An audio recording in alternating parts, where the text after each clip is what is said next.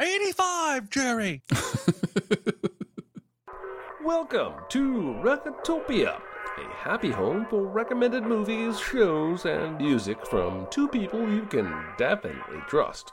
Trustability varies by region, no guarantees implied.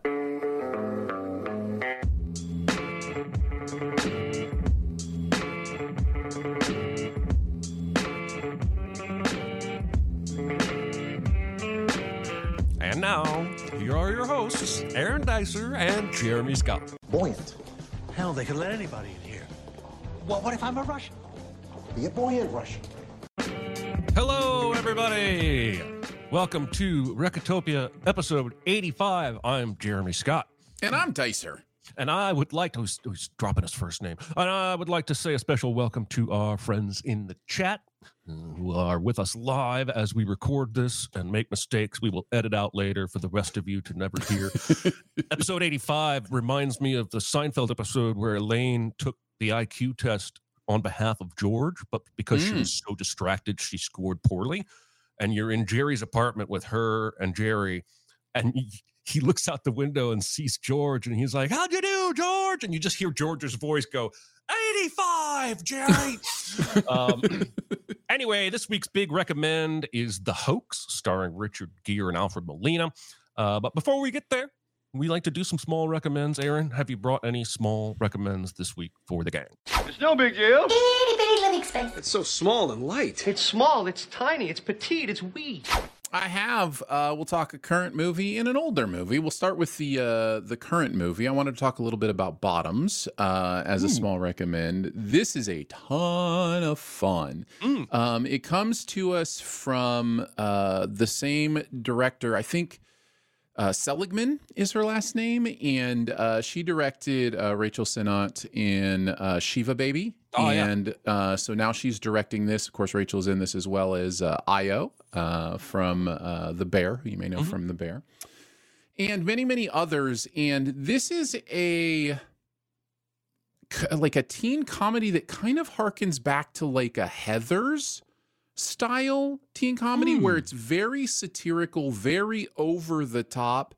Um, this is a tone that is really difficult to get right, especially in this era, in this generation. Satire is hard to do um, because it feels so false. It feels so fake. Like this isn't a real world. Nobody in this movie is existing in a real world. So when you want to turn that into a real message or a real emotion, it can become very difficult. But I think this movie manages to do it pretty well.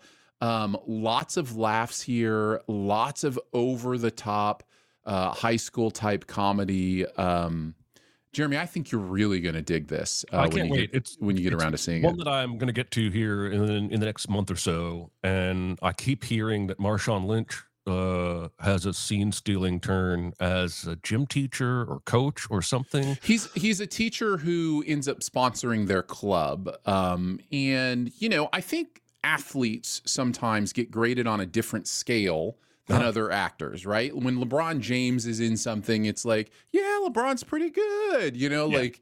Um, and so there is a little bit of that, but no, he actually holds his own on a comedy level with everybody and what they're doing in here. So yeah, I thought Marshawn was fine in this. I thought he was good. Excellent. Uh, my first small recommend this week is also a movie. It's brand new.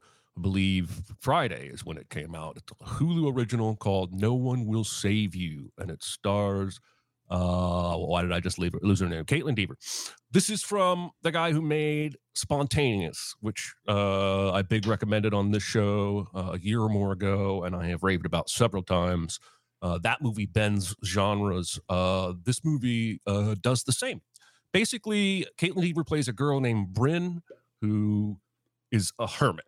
Um, she dances around to old timey music on records, happily picks up and hangs up the phone whenever it rings. It's clear that she's intentionally cut herself off from the world. And throughout the movie, we'll get some bits of information as to why. Uh, this movie has almost zero dialogue.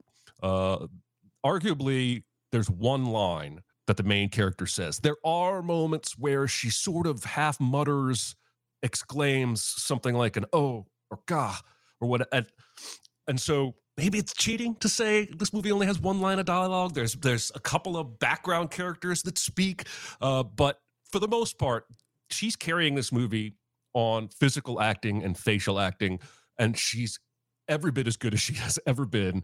Um, this movie is funny. This movie is scary. This movie is gross. Uh, it's kind of an alien invasion, home invasion thing that about 20 minutes e- in ends where most alien invasion movies w- would end. Like a, thing happens and you're like, oh, it's a 20 minute movie and the credits are going to roll, but then it just keeps going. Uh, and it's very clever in that regard. Um, and then it has an ending that delighted me. Uh, I can't recommend this enough if you like Kaitlyn Dever uh, or uh, twisty fun horror romp thrillers. Uh, it's on Hulu. Uh, fly, you fools! um, very high on my list. Uh, I checked this out last night, um, and uh, I think Kaitlyn Dever is amazing in this movie. I think, to be honest, I believe she's the reason this works because this is very gimmicky. Be a, like like once you lock into what they're doing here, it could very easily become. Uh, I think somebody would be talking here during this. You know what? I Like it can Right, it, very easily you can slip into. I see what you're doing. It reminds me of uh, you know the screen movies where everything's on a screen, and sometimes it's like uh, I see how you had to force that to be on the computer screen, or Yeah. you know when you're doing the found footage, and it's like, would somebody really have a camera right there? You know, you're trying to stick to the gimmick, uh, and there is a little bit of that here, but she saves it. She's, I think she's. Uh, really incredible in this, uh, Yeah. and worth watching just for her performance I alone. don't if think I've else. ever seen her be anything but great um, in everything she's been in. Um, Booksmart, she does the comedy well. She did that show on Netflix about assault, uh, Mhm. unbelievable. She's Yep. amazing in that.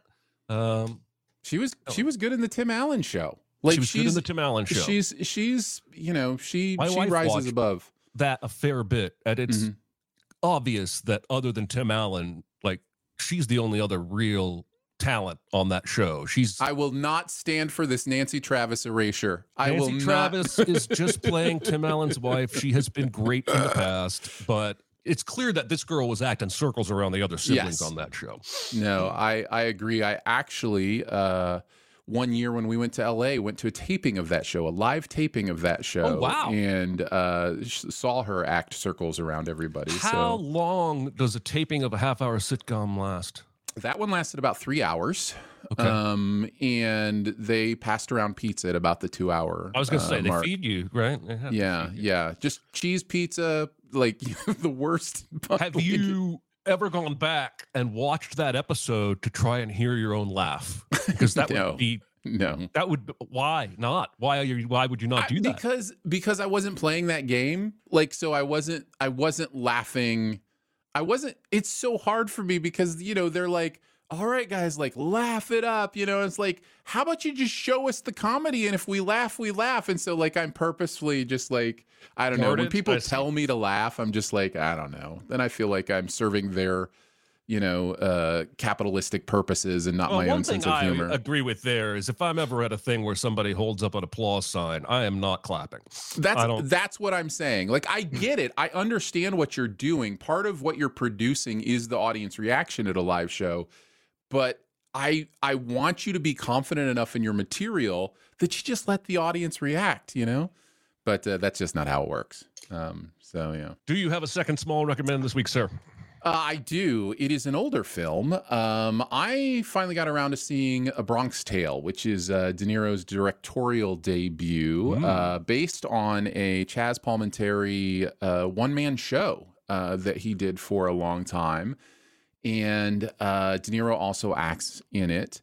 And they basically play kind of the two father figures uh, to this young man who is growing up in the Bronx uh, during uh, I believe the 60s, uh, if I remember that correctly, maybe like late 50s, early 60s, somewhere in that range.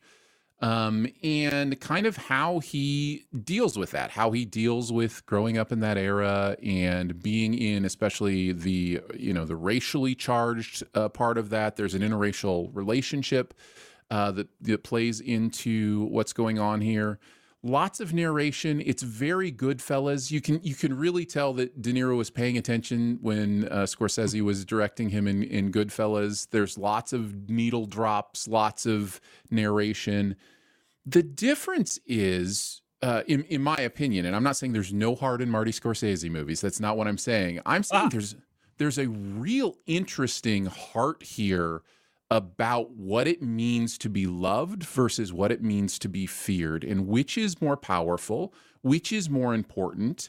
And I don't know that the movie gives any easy answers on that question. It really kind of shows you that that both things have uh, results, consequences, uh, both negative and positive. Uh, so I don't know. It's a little over the top at a couple points, but I really, really liked A Bronx Tale. Um, I'd say I loved A Bronx Tale. I thought it was great. So I'm really glad I watched it and I liked what it had to say. Um, and you know, found it a little breezier, a little more accessible than uh, some of the gangster stuff that uh, that Scorsese and others have done. So yeah, All right. Well, um, I saw it once, uh, probably right when it hit video after being in the theaters, maybe a year after, and I don't remember anything about it. Um, so it's one of those I need to go back to. And I'm also wondering what happened to Chaz, Chaz Palminteri because for the 90s, it seemed like he was everywhere. Mhm. Uh, and I just don't see him anymore. I Googled, he's Yeah. still alive. yeah, he's still around. Hard breaking news on Recotopia regarding the living and death status of actors from gangster movies. People, I, Uh, believe, second, I, I believe we can say now, uh, just breaking, uh, Chaz Palminteri is still alive. Okay. excellent, excellent. Now, I will tell you this: if somehow he dies Oh no, don't. this next week, Uh, Before the episode comes out. I will be beside myself. Um, my second small recommend to keep things super serious is a soft drink. Ha! Uh, not long ago, I brought you uh, the tropical Sprite and the cherry Sprite that Mhm. uh, they had rolled out. And not to be outdone, 7 Up has released this tropical 7 Up that, from what I can tell, is exclusive to Kroger stores. And I would imagine that's all of the owned by Kroger stores like Fred Meyer and Right. Ralph's and all that stuff. Um, oh, ladies and gentlemen, this is one of my favorite soft drinks I've ever had. Uh, I'm on my Mm. fourth bottle. Um, I don't drink soft drinks much at all. I have like a half of a 20 ounce bottle every other day. I've cut, Mhm. cut it mostly out of my life. But so over the last two, three weeks, I've had like four or five bottles of this stuff. It's good. I Um, thought you were going to say I'm on my fourth bottle of the day. It's eleven. It's eleven thirty. I just, uh, I mean, now back in my movie theater management days when I could go down to the concession and fill my 32 ounce cup with Mhm. Mountain Dew, oh, I was drinking so much soft drinks. It was not good. Uh, but anyway, go get thee to a Kroger or Kroger owned superstore near you and try a tropical 7 Up because I believe you will not regret it. So there you go. Very nice. Looks also, yummy. yes, Slab is correct in the chat that we need to, somebody needs to make a list of all the food and beverage recommends on the show. Um, because Sure. it's probably 50% soft drinks at this point, which is wild. Um, all right, it's time for this week's big recommend. I'm fine. I'm fine. It's just that you're so big. It's so huge. It's a good rule, but this is bigger than rules. It's bigger on the inside. Is it? I noticed. Going back to 2006 with Richard Gere and Alfred Molina and Lasse Hallström um, as the director, and The Hoax. Uh, this is based on a true story. Uh, Clifford Irving is a real person who really did try and pull this off, uh, and then turned it into a memoir called The Hoax. Uh, and he was on set as a uh, consultant until he disliked what he saw enough to ask his name to be removed from the film. so take that for what it's worth. Uh, the movie opens uh, near the end needlessly. We'll get to that when we get to that. Uh, but the true open of the movie is Clifford Irving um, trying to sell his second book. He's in a meeting with some publisher representatives, and they're telling him, your, your last book was good, but it didn't didn't sell very well. But we're really excited about this new book. It's going to be awesome. And then we have this woman who named Andrea, who I thought was his agent for a time, but then it's clear she works at the publishing office. So maybe she's the woman who signs him or signed him. But she's telling him all this foolish stuff like they're going to put so many units behind this book. They're going to throw so much money at it. This is a sure thing. So what does Clifford Irving do? He goes out and starts spending money. Um, if there's one thing the movies have taught me, it's to never go out and spend money until you actually have the money uh, to afford those things. So he buys a new car, uh, and he plans. That's by the way, that's just called economics. so uh, we get a brief interaction with his wife, uh, where we hear her say uh, something, and he assures her it's over with her. Uh, so we know that he has in the past had some sort of affair. But uh, that night, he goes to a mixer cocktail party. Not sure entirely. And that's where he's slapped in the face by Andrea with the news that they're not publishing his book. Somebody at Life magazine read it and hated it. And the book publisher really respects that guy's opinion. And it has snowballed. And now you're screwed. Um, he had already planned this boys' getaway with his friend Dick. That's Alfred Molina down to Nassau, I think. Um, and so they uh, they decide to go. And there's a scene on the plane that I think is really important, but it's kind of a throwaway scene where Clifford asks Dick about his new book, uh, and he's like, "Oh yeah, I'm writing about." I forget what it was, King Richard or something. He's like, hey, I really want to keep it authentic, but what do you do about the sodomy? Um, but uh, Clifford says, I'm sure it'll be great. You're you're an excellent researcher and a fine writer, and I feel like that's maybe one of the worst backhand compliments I've ever seen in film. like to say you're you're a superior researcher, but you're down here as a writer. But the word fine right. is still implied to be a compliment. And I just think it speaks to the mindset of Clifford and how much he loves himself and his own thoughts and ideas and work and and how he sees everybody else around him. Um anyway, I think that's kind of an important character note. Then at one in the morning, they get they get kicked out of the resort, as all of the residents do, because Howard Hughes, famous billionaire, aviator, filmmaker, germaphobe, has decided he wants the entire hotel to himself. Uh, and Clifford notes that power. Uh, but they're still kind of put out. He goes back to his publisher. Um, he's going to pitch a new book. But before he can pitch a new book, uh, he is pawned off on a young intern looking girl assistant instead of Andrea. Uh, and he's instantly annoyed that he has been demoted uh, as a writer. And he storms into the conference room and says, I'm writing the greatest book of the 20th century. You meet me tomorrow morning at a bowling alley at 9:30 and you get the pitch. Simon and Simon and Schuster will be there. And he storms out, and I think it speaks to his charisma that that works. Um, and so Andrea shows up the next day, and thankfully by then Clifford has been inspired by a magazine cover of Howard Hughes to write the great American biography on Howard Hughes. He has actually trained himself overnight to forge Howard Hughes' writing style in a way that will pass more than one handwriting test. Um, and I gather that some measure of that must have actually happened.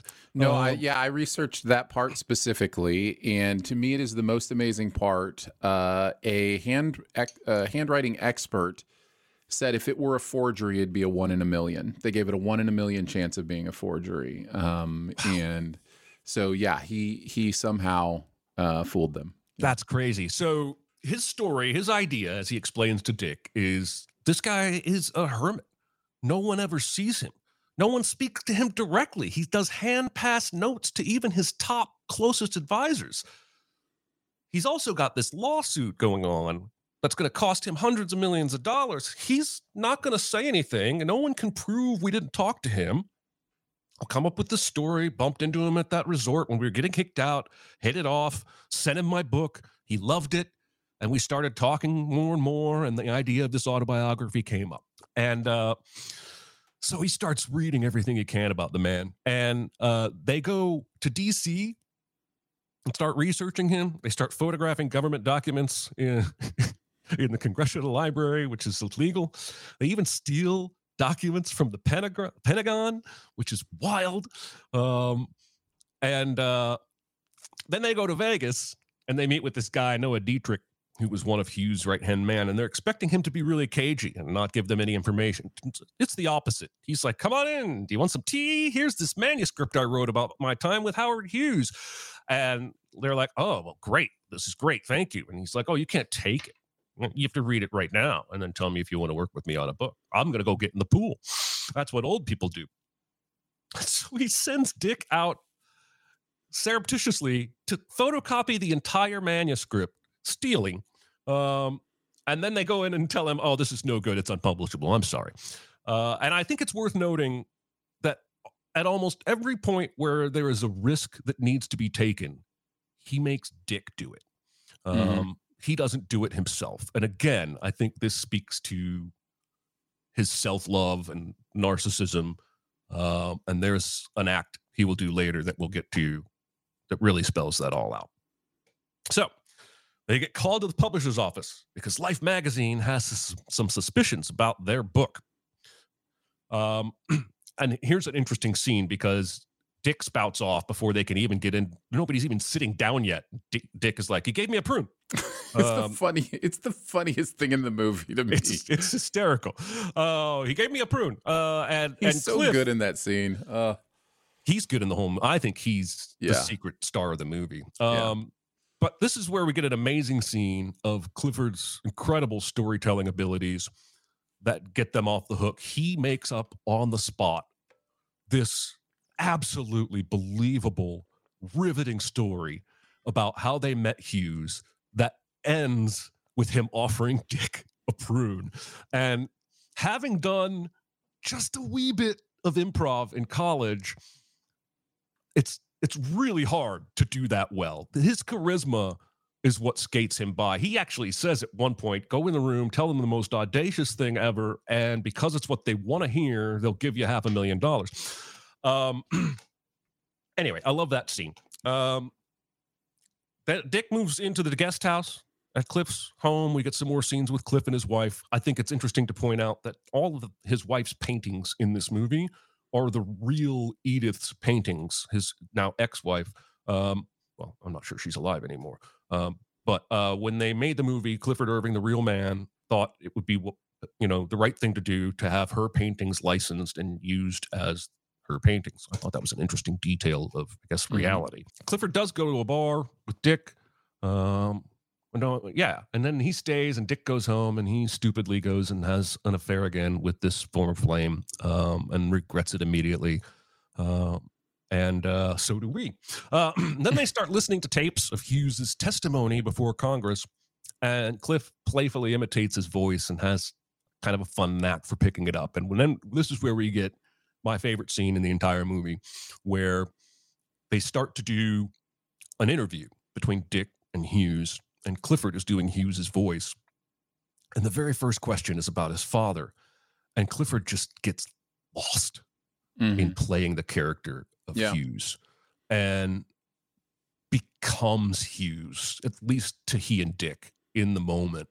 Uh, and again, I think it speaks to his abilities. He's he's a bad person, at least as this movie portrays, uh, but he's talented uh, at the stuff that can help you skate by anyway, I love that. At the end of that scene, um, Dick says, Jesus, Cliff.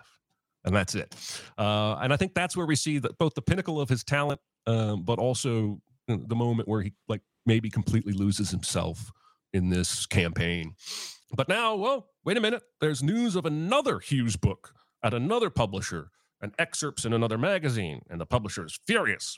So again, Cliff sends Dick down to Nassau to have another forged letter sent to the publisher from Howard Hughes.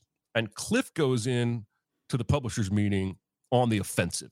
Um, and this is a true gamble. He has demanded that the CEO of the owning company be there. This is uh, Stanley Tucci. Um, and if this gambit doesn't work, he's done but it works because he goes on the defensive. He starts telling the publishing executive, I don't like your tone. Don't talk to me in that tone anymore.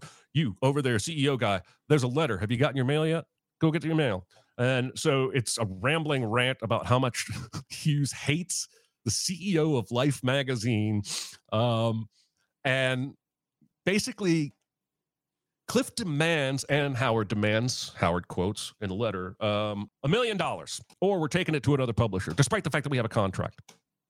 Uh, and again, Cliff just hits the gas in terms of being on the offensive uh, and walks out of the room. And of course, it works. Um, and this may actually be Cliff's best performance because I think he fully, he even says, I am Howard Hughes. And, and I think he believes it a little bit, even though he doesn't, that's not what he means literally by saying this, the sentence. He's saying, I'm speaking for him right now. Um, anyway, love that scene. Uh, so just like that, they cut a check uh, for a million dollars. And there's one problem they make it out to Howard Hughes. So, how do Cliff and Dick cash or deposit a check made out to Howard Hughes? And then this is where Cliff's wife, Lady Macbeths herself, into the picture um, and comes up with this idea to have the check remade out to his initials, H.R. Hughes, and then create a fictional woman who can go to Switzerland and open up a Swiss bank account with their fake ID and her for H.R. Hughes and deposit the check. This this is ultimately what does them in. Um, and I feel like they should have known that, but they I think were pretty desperate um, at this point because otherwise they weren't going to get any money.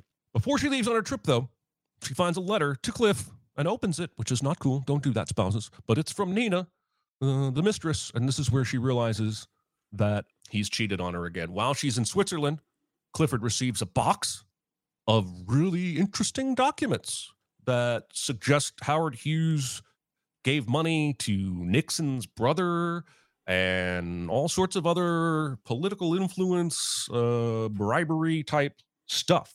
And he believes this box has been sent to him by Howard Hughes himself because he believes Howard wants us to take down Nixon. uh, and I just think it's fascinating how quick something can spiral out of control um, once you start believing your own lie. They're called to the publisher's office because Howard Hughes has contacted them. And he plans to call at one o'clock. And he's going to talk with a journalist that has interviewed him extensively in the past and would know whether or not it's the real Howard Hughes. Cliff is so nervous, he leaves the room, uh, tries to tries to flee and ends up in a fire stairwell and finds Dick, who's also trying to flee, but there's no exit. So Clifford has to go back up and says, What happened? And they're like, No, he sent us out of the room. And eventually the journalist comes out and says, That was 100% Howard Hughes. And he says, You are a fraud. Uh, he's never met you or talked to you. Hang on, lost my place in my notes. Clifford starts what appears to be, I love this shot, what appears to be an admission of guilt. I have led you astray. I've lied to you. And as the camera pans around to the front of his face, we realize this is just his thoughts. He hasn't actually spoken yet. Um, so he is not going to admit that he's guilty. And he instead spins another story about having dirt on Hughes because he thought this might happen. And uh, they basically give him two days to produce the manuscript and Howard Hughes. So Cliff goes and finds Dick drunk at a bar with two girls and sees an evil opportunity to ensure Dick's loyalty in this scheme and basically pays one of the girls to go home with Dick and sleep with him. Uh, and Dick has been shown to be a man that really loves his wife and has not until now been unfaithful. Uh, and this is cruelty um, through and through. And uh, Dick has done nothing to deserve it. All right, so the day of Howard Hughes's arrival comes. Clifford shows up, gives two manuscripts, one to the journalist dude from before and one to the head publishing guy.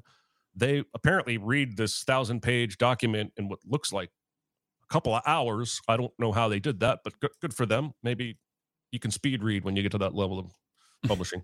Um, meanwhile, uh, Howard has a huge list of specific instructions or he will not arrive. They had to tear up the carpet in the top floor floors and evacuate the top four floors and make a northwest, east, south grid on the roof with white powder paint. It's all these specific things, which is just Cliff's genius plan um, because he has rigged it so that one little detail, east and west being reversed on the roof, uh, causes the helicopter to approach and then leave this might be bad Uh, except when he gets downstairs, the exec and the journalist freaking loved the manuscript. They call it a masterpiece. So again, the truth or questions about it are shoved to the side. But the media keeps up the pressure, and then Edith calls from Europe and says she thinks she's being watched.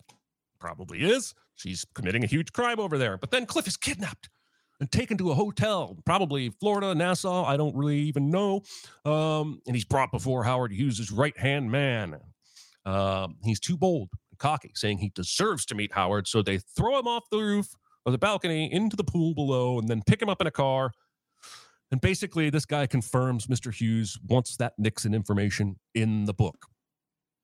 So he goes to the publisher, begging for the Nixon information to be put in the book, but overhears a call coming in from the Zurich district attorney's office and realizes his wife has been detected in Switzerland and takes off, hightailing it. But the media is waiting for him at home. His wife returns and gives him one chance to come clean about the affair, one chance to finally be honest instead of always lying. And he tells a partial truth that he then spins into a lie of him denying Nina and telling her no. And his wife seems to believe him. And it's kind of disturbing um, because that, again, speaks to how far he can get manipulating people just with his natural acting and improv ability. It also speaks to human nature, which I think is uh, a really interesting thing as well. So, yeah. Yeah. Yeah. Um, before we're done, Dick finds out that Cliff paid for the girl to sleep with him and goes to confront her. I meant to point this out when Dick finds out the next morning after after cheating and breaks down over what he's done. It's one of the most powerful scenes uh, I've seen in a long while because it just rings extremely true. Uh, but now he, he's mad Cliff begins ranting and telling the story about being kidnapped and meeting with Hughes, and Dick says it's all in his head. Dick saw Cliff that night inside the house, drunk and rambling. Goodness gracious, none of that happened. Uh, which you, I guess, you kind of suspect when it's happening. The way it's shot is sort of dream-like, what have you. Um, but then Hughes finally goes public and outs Cliff as a fraud, all while Cliff is at a fancy party and it's on TV and he's humiliated publicly.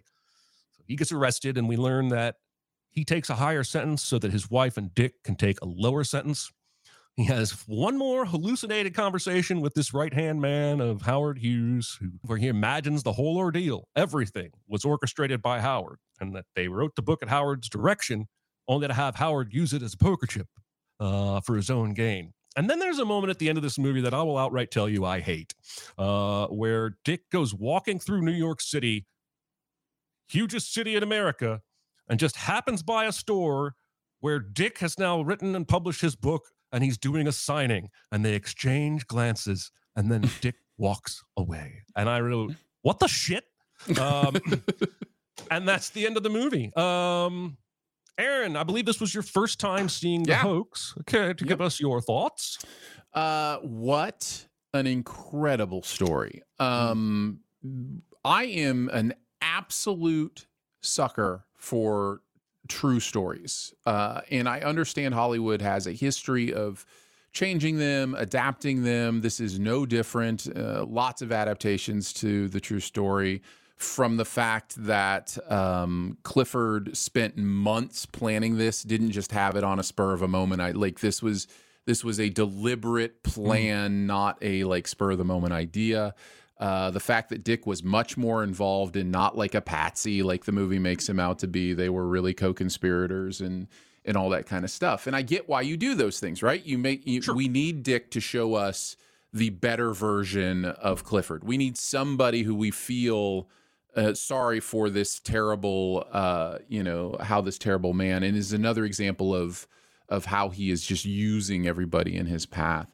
But I'm a sucker for a true story. This is a really fascinating one and goes along the lines of, and I won't be using this for my super secret double feature, but it is a gr- it, it is a, a fairly obvious choice. Uh, it's that catch me if you can thing, right? Like where it's just like if you're confident enough about something, Yeah. and you've done the least bit of homework on you know whatever you're doing, people will believe anything because we just go through our lives expecting that everybody approaches things like we do, which is I'm who I am. I'm not I'm you know, I'm not pretending. I mean, I guess you could have an interesting deep conversation about how we're all performing on some level or another, but not usually in these big ways of today I'm going to be an airline pilot, even though I've never taken a single class in what it means to be a pilot, you know. Um, and much like that movie, we also have the aspect here of this man doing this terrible thing, treating people terribly, trying to get away with it.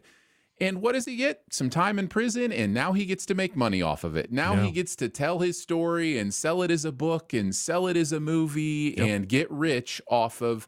And I'm just like, that's this is the our society has to stop rewarding behavior because we want to be entertained by it. I don't know how to fix that. Um, but yeah, it's it's one of those things that uh, that uh, is uh, overall. Uh, it's just it's t- like the cognitive dissonance kind of comes in to the true Yeah. story uh, part of it. So I love I love the true story aspect of everything that's going on here. Um, speaking of that, in some of the research, it was interesting to see like some of the things he told the movie people also weren't true. Like that whole helicopter thing never happened, but he told the movie people it did uh, and wanted it in the movie and that kind of thing.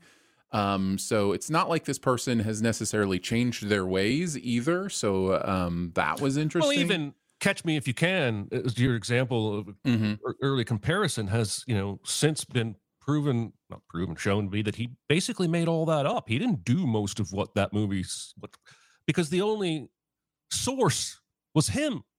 Um. Mhm. So anyway, yeah. Yeah. Um, I have several scenes in this that I really, really liked. Uh, you you mentioned uh, all of them, I think actually. The scene where he does the false confession, where you think he's confessing and it pans around and he's not saying anything. Um, I don't know that I've ever really seen that before, and that's interesting because it works really, really well Yeah. um, and and is a nice little uh, you know trick on the audience, and I think it does what it what it's supposed to do. It lets us live in a world where he's an actual human being for a second, and then takes it away from us and goes, "No, not this guy." Yep. Yeah. And like you said, maybe it's arguable that he hasn't really even learned anything from this whole Yeah, thing. yeah. Um, Um, the other one you mentioned was the "You're exhausted from the lies, so Mm. go ahead and tell me the truth. This Mm. is your moment to be clean." And he he does something that the best liars know to do, which is to tell a half truth. He Mhm. does that thing where it's like, "Yes, I met with her."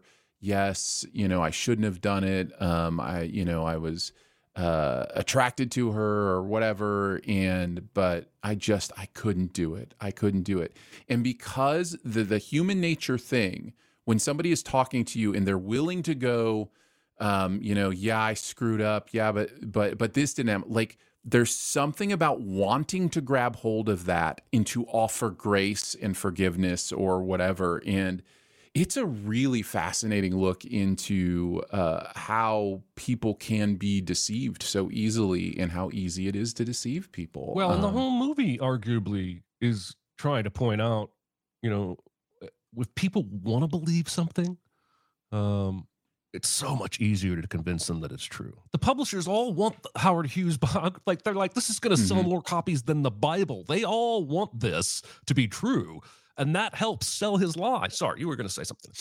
No, I I I think that's I think that's it, right? And there's even a scene where uh, they are presenting the book for the first time. I don't remember if you mentioned this or not, but they're presenting the book for the first time, and the the guy is saying something along the lines of, uh, "We we love this book. It's so clearly a look into Howard Hughes's mind. If you were to fake this, you'd have to be Shakespeare, and we know Clifford isn't Shakespeare, Right, You exactly. know, like that kind of thing. And that's just such a beautiful look at like the the way you can dismiss something um you know uh it- it's just i i found that really fascinating and interesting.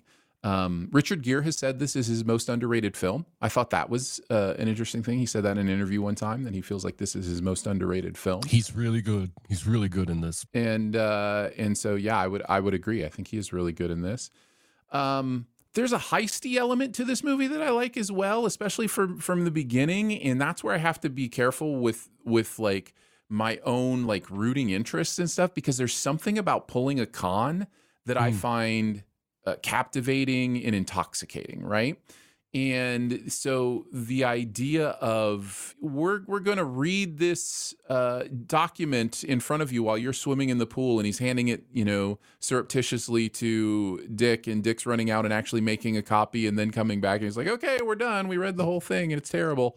um, like that whole thing is really fun, and so then I'm like, "Yeah, but no, it shouldn't be fun. It should be terrible. That's terrible. They're doing terrible things." so then I have that cognitive dissonance thing that that, that uh, goes off with me as well. So, um, but yeah, no, I had a good time. I think The Hoax is a really good flick. I think, I mean, even at the end of the movie, I believe it says that he's still trying to get his autobiography of Hughes published, Mm, like mm-hmm. yeah, today. yeah, completely made up. Now, would I read the shit out of that? Yes, I would, because I have seen and enjoyed this movie. But it just, yeah, just oh, it's still let's still publish this thing I'm I'm famous for faking. That just is Mhm. wild to me. it is Uh, wild.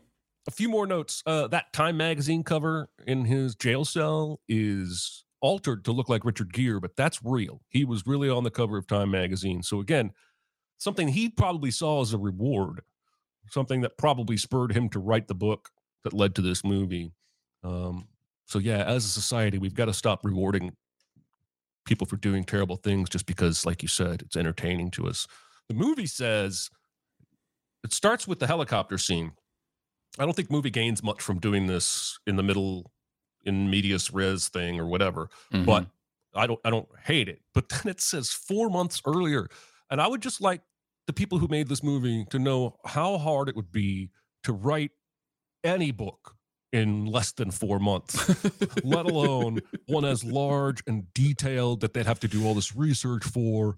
I've written a few books. It's not as easy as this movie makes it seem. So when you talk about the fact that he didn't just come up with the idea overnight, but was something he planned for months, I'm thinking the writing of the book also lasted longer in real life. oh, I'm sure it did. Yeah. um, let's see. Uh, history, from what I can gather, does sort of suggest that this book and Howard denouncing it and the whole hoax probably did lead Nixon, as the movie suggests, to authorize the break-in at the Watergate Hotel to find out what else, hmm what what other dirt do they know about me? And yeah, I like the backdrop of the war protests uh, here and there because I feel like the real good humans were either over there fighting or protesting that war on behalf of the soldiers. And here's this guy trying to get rich, telling a fake story by conning everybody. I just think it's a nice dichotomy there to look at. Um, all right, that's all my notes. Uh, I hope you guys enjoyed the hoax, and I am very excited to see what Aaron's super secret double feature is this week. The future is a hefty responsibility and not one that we take lightly, but then taking things lightly has never been what Hefty is about. That's why we've created the Hefty Renew program that turns hard to recycle plastics into valuable resources like park benches and building materials. To participate, simply fill up an orange Hefty Renew bag with accepted items, tie it up, and drop it in with your regular recycling. That's it. It's that easy. It's time to rethink recycling with Renew. Particular valued resources may vary by geography. More info available at heftyrenew.com. Be very, very quiet. Secret? What secret? Our dirty little secret. I tell you something I've never told anyone. Indeed. Uh, I mentioned Catch Me If You Can. Uh, decided not to go that route. Uh, clearly thought of Howard Hughes stuff like The Aviator. Decided that was a little too on the nose. Even briefly considered I Love You, Philip Morris as a, as an interesting uh, route to go with this, with the deception and stuff. Uh, but then I remembered a movie that is way, way too perfect uh, for a double feature for this. Uh, it is a Melissa McCarthy movie from a few years back called Can You Ever Forgive Me? Oh my God, I saw this. and basically, in this, very, very similar. Yeah, it uh, is. Based on a true story. This actually happened. Uh, she wasn't getting her stuff published anymore. And so she just decided to forge letters from famous people who had died. Yeah. So, and sell them on the black market. And uh, it's really good. She's really good in it She is. um, and it fits perfectly with the themes of this movie and what's going on here. I think this movie handles it a little more um, seriously. Like th- there's a little more, you know, there's a lot of fun in the hoax. Mhm. This movie isn't as fun as the hoax, but No. I do find it just as interesting and maybe even a little more con- uh, uh, contemplative. uh, than the hoax is. So, um, There's so like a odd couple friendship in this movie. correct, correct, and she kind of brings him down with her Yeah. uh, in many ways. Um, so it also really deals with that theme of people just want to believe what they want to believe. In fact, the last shot of the, I guess, uh, spoilers for the last shot of Can You uh, Ever Forgive Me? But the last shot indicates that a person may not care if the letter's forged. They're going to display it anyway. And, you know, and that's kind of the point, right? Is sometimes it's just like, you've given me, you know, fun with this fakery. I'm just going to take this fakery as real. Yeah, it's a really good, really good movie. Really Nice. enjoyed it. Uh, Can You Ever Forgive Me is great. I completely forgot about that until you threw up that that graphic, and I was like, oh, I've seen that. I think I've seen it twice. Yeah. Um, and yeah, she's she's so much more than her typical comedy style. She's got talent. Uh, Mhm. Anyway, sure. uh, all right. What what is next week's homework for the people? Uh, I've only seen this movie one time and loved it, and I want to go back to it. It is Woody Allen's Match Point. Oh my uh, with God. Scarlett Johansson. Um, I am so curious to watch this again with a fresh pair of eyes and see if it, holds up uh, as much. Um, because I love this movie; it's in my top 100 movies of all time uh, currently. So I, I owe it a revisit for sure. So I've seen this movie probably seven or eight times. Nice. Um, I really, really like it. Uh, I think there's a lot to unpack and discuss. Uh, so I'm super excited that you chose it.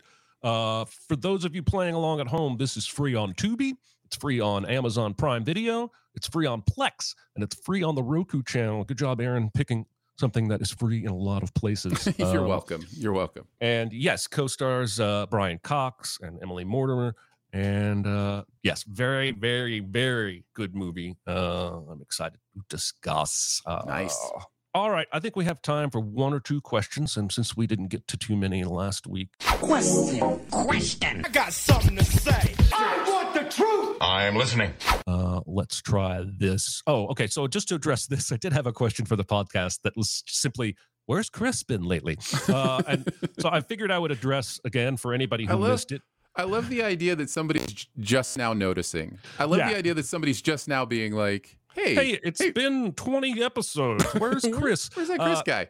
Chris is on an extended hiatus, a sabbatical, if you will. Uh, he has not taken any serious vacations in, uh, well, since we started Cinema Sins. Uh, and he needed a break and wanted to pursue some other things. Uh, and so he will be back. Uh, and uh, I appreciate that you guys uh, care enough to notice that he's gone and ask where he is. Um, a proper question, Q and A question. What are some of your favorite underrated or underknown needle drops in movies? This is a really tough one for me because I only notice needle drops in the moment. Uh, They don't stick with me in a way that maybe a quote might. Well, even quotes, I'm not necessarily a quote person either, but so it's like hard for me to recall.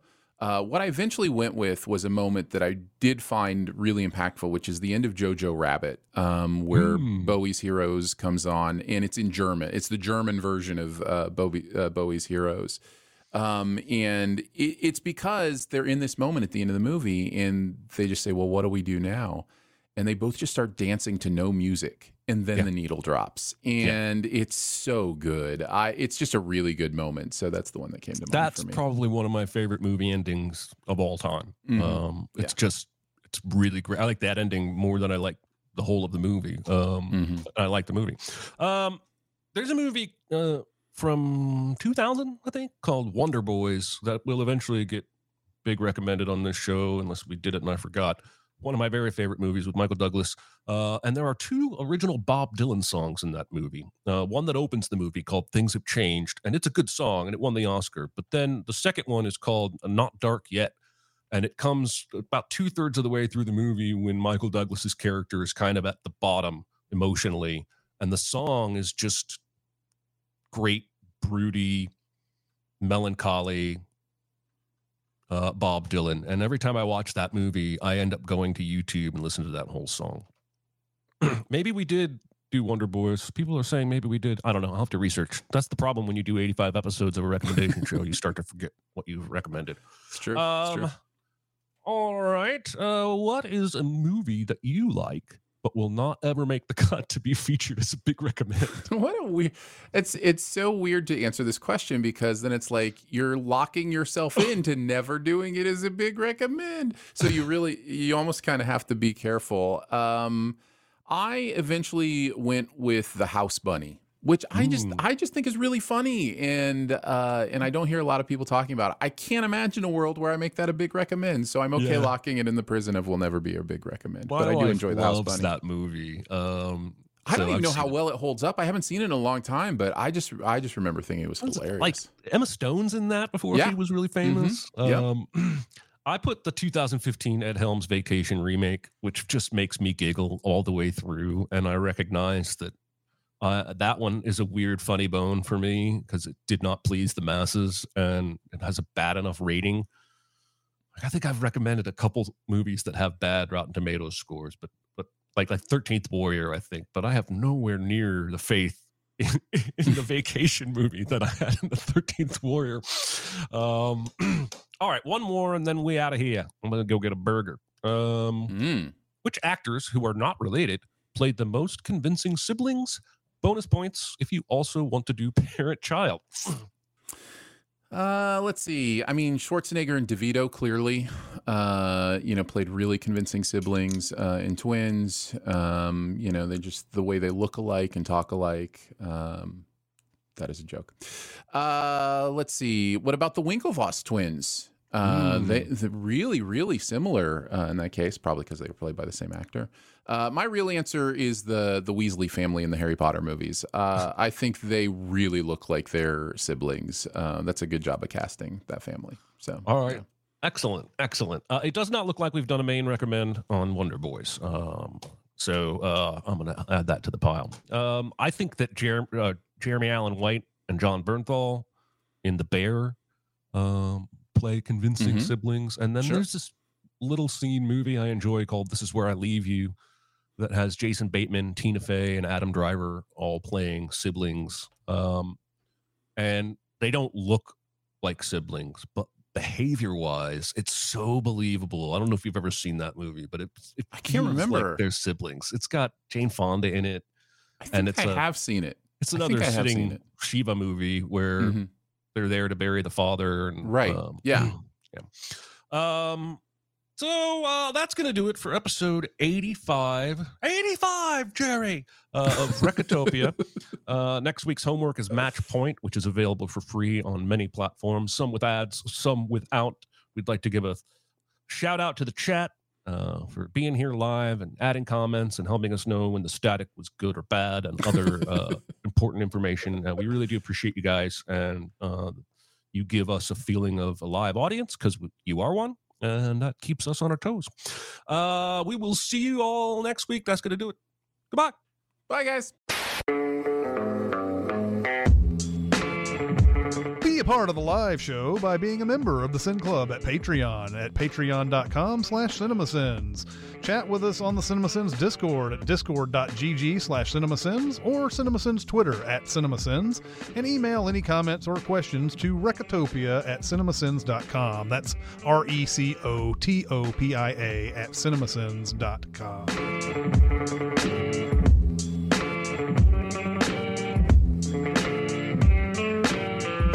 It's me, Dicero. Check one, check two, check three. Speaking of the industry, strike's Yes. over for the writers. Um, I mean, I guess they still have to vote on it. That's a formality, though, right? I don't know. You know, would, I think so. I you- think so. you would think you put the people up there to do the job, they do the job, and then you vote it through. Like, I mean, Well, especially since those people are calling this deal exceptional. Right. That's quite a word to use. Um, so yeah, I, I think it's, it's a formality for the most part. I was ultimately surprised that the Directors Guild voted to accept their deal because on social media it seemed like a lot of directors were against it, and Mm-hmm. ultimately they just didn't vote. Or they just didn't didn't go vote. So like five thousand people voted and it passed, um, which is kind of surprising to me. But that's a different guild altogether, uh, and that was also six months ago, 4 months ago. Yeah. Um, so May, now- right? Yeah, it was May.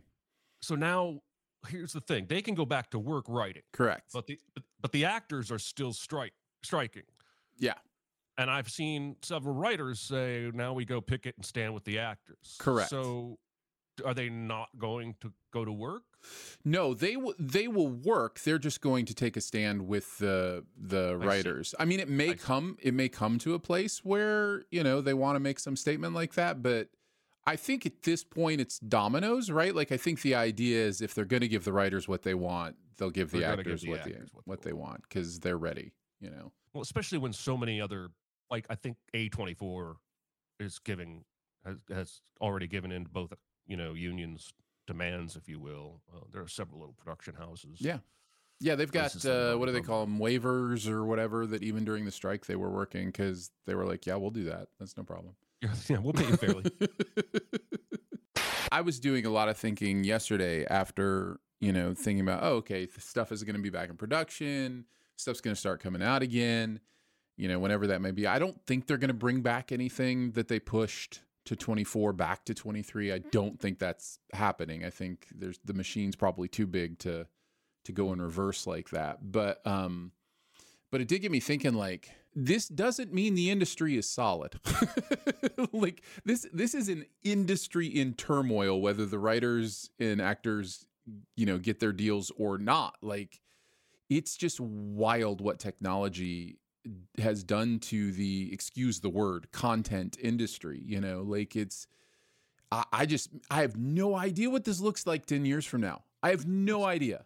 what really got me thinking that way was when the actors went on strike and the not Fran Drescher guy, who's like the co in charge or Mhm. second in charge, Right. was reading off some of what the studios thought was fair and said they want to be able to take background actors and scan their entire bodies Right. and then use that in perpetuity forever uh, with only the one compensation. And I thought that's wild. And then I started seeing background actors come on Twitter and say, They- um, they did this. I got scanned six months ago. What does that mean for my future? I didn't tell me that's what was happening. Um, so you know how much of that, how much of that cat is already out of the bag. And how much of it Um, matters? 10 years from now, the people with the money and the power are just going to create human beings to be their actors.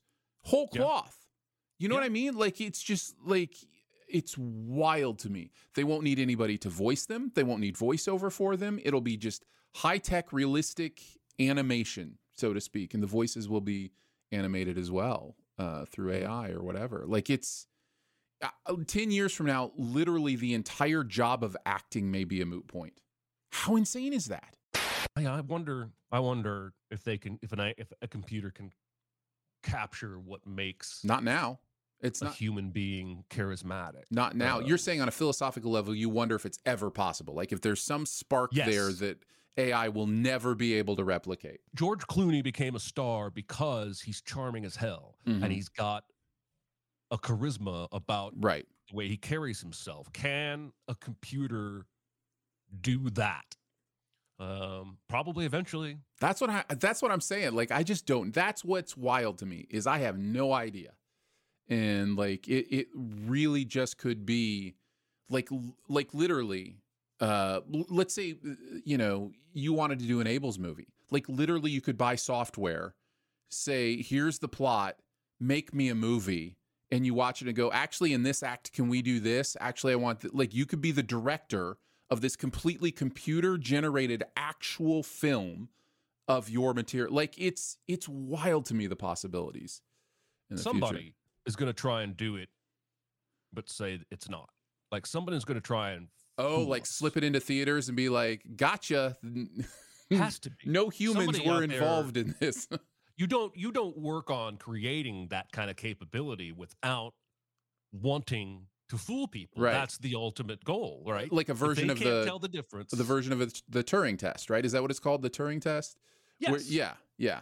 Yes. So if they can't tell the difference between you know an AI movie and a and a you know human movie, then you have ex- you have succeeded. You've Right. reached the pinnacle Right. of what you can do. Um, so yeah, I would think they would It's want wild. almost like a magician's mindset. You want to fool somebody. And then you get into the ethics and the morals and how do we feel about that and like like so many things it's going to be you know, how do we adjust to a society where there just aren't as many jobs needed? Like people just aren't needed to do as much. And so, you know, when does Well, no one's going to go around giving those people money to pay rent and health care. It's going to get pretty dystopian. Well, that's that is that is where the turn happens, right? Between utopian and dystopian is if if you find a way governmentally or structurally to just have people be able to live comfortably um, without having to have a job. That's that's I the mean, turn, right? Like you know, We already have individual human beings in America who could shave 1% of their wealth and cover the entire nation. Right. And they aren't they aren't doing it. No. They're not they would never miss that. That would be like a dime to them. Mhm. And they're not doing it. Mhm. They just want more. Yep. So unless we get somebody to that level of wealth who's altruistic, which I believe is impossible, I have, I think, uh, seen in my life the idea that um, laws or you know uh, general community ethics flow uphill. In other words, like eventually, like we think, like President, Congress, those like we think that's where you know uh, ethics comes from, or morals come from, or laws come from, or whatever. But it's actually the opposite way around. It's actually over time what the the community wants flows uphill. For instance, the legalization of marijuana is a you know a, a big one. That's becoming legal in more and more states just because the people want it, like the community wants it. The conversations are being had of like how is how is you know marijuana somehow worse than alcohol? You know what I mean? Like those are the conversations that people are having, and so eventually it's just you know it's going to be that way. But it just takes a long time.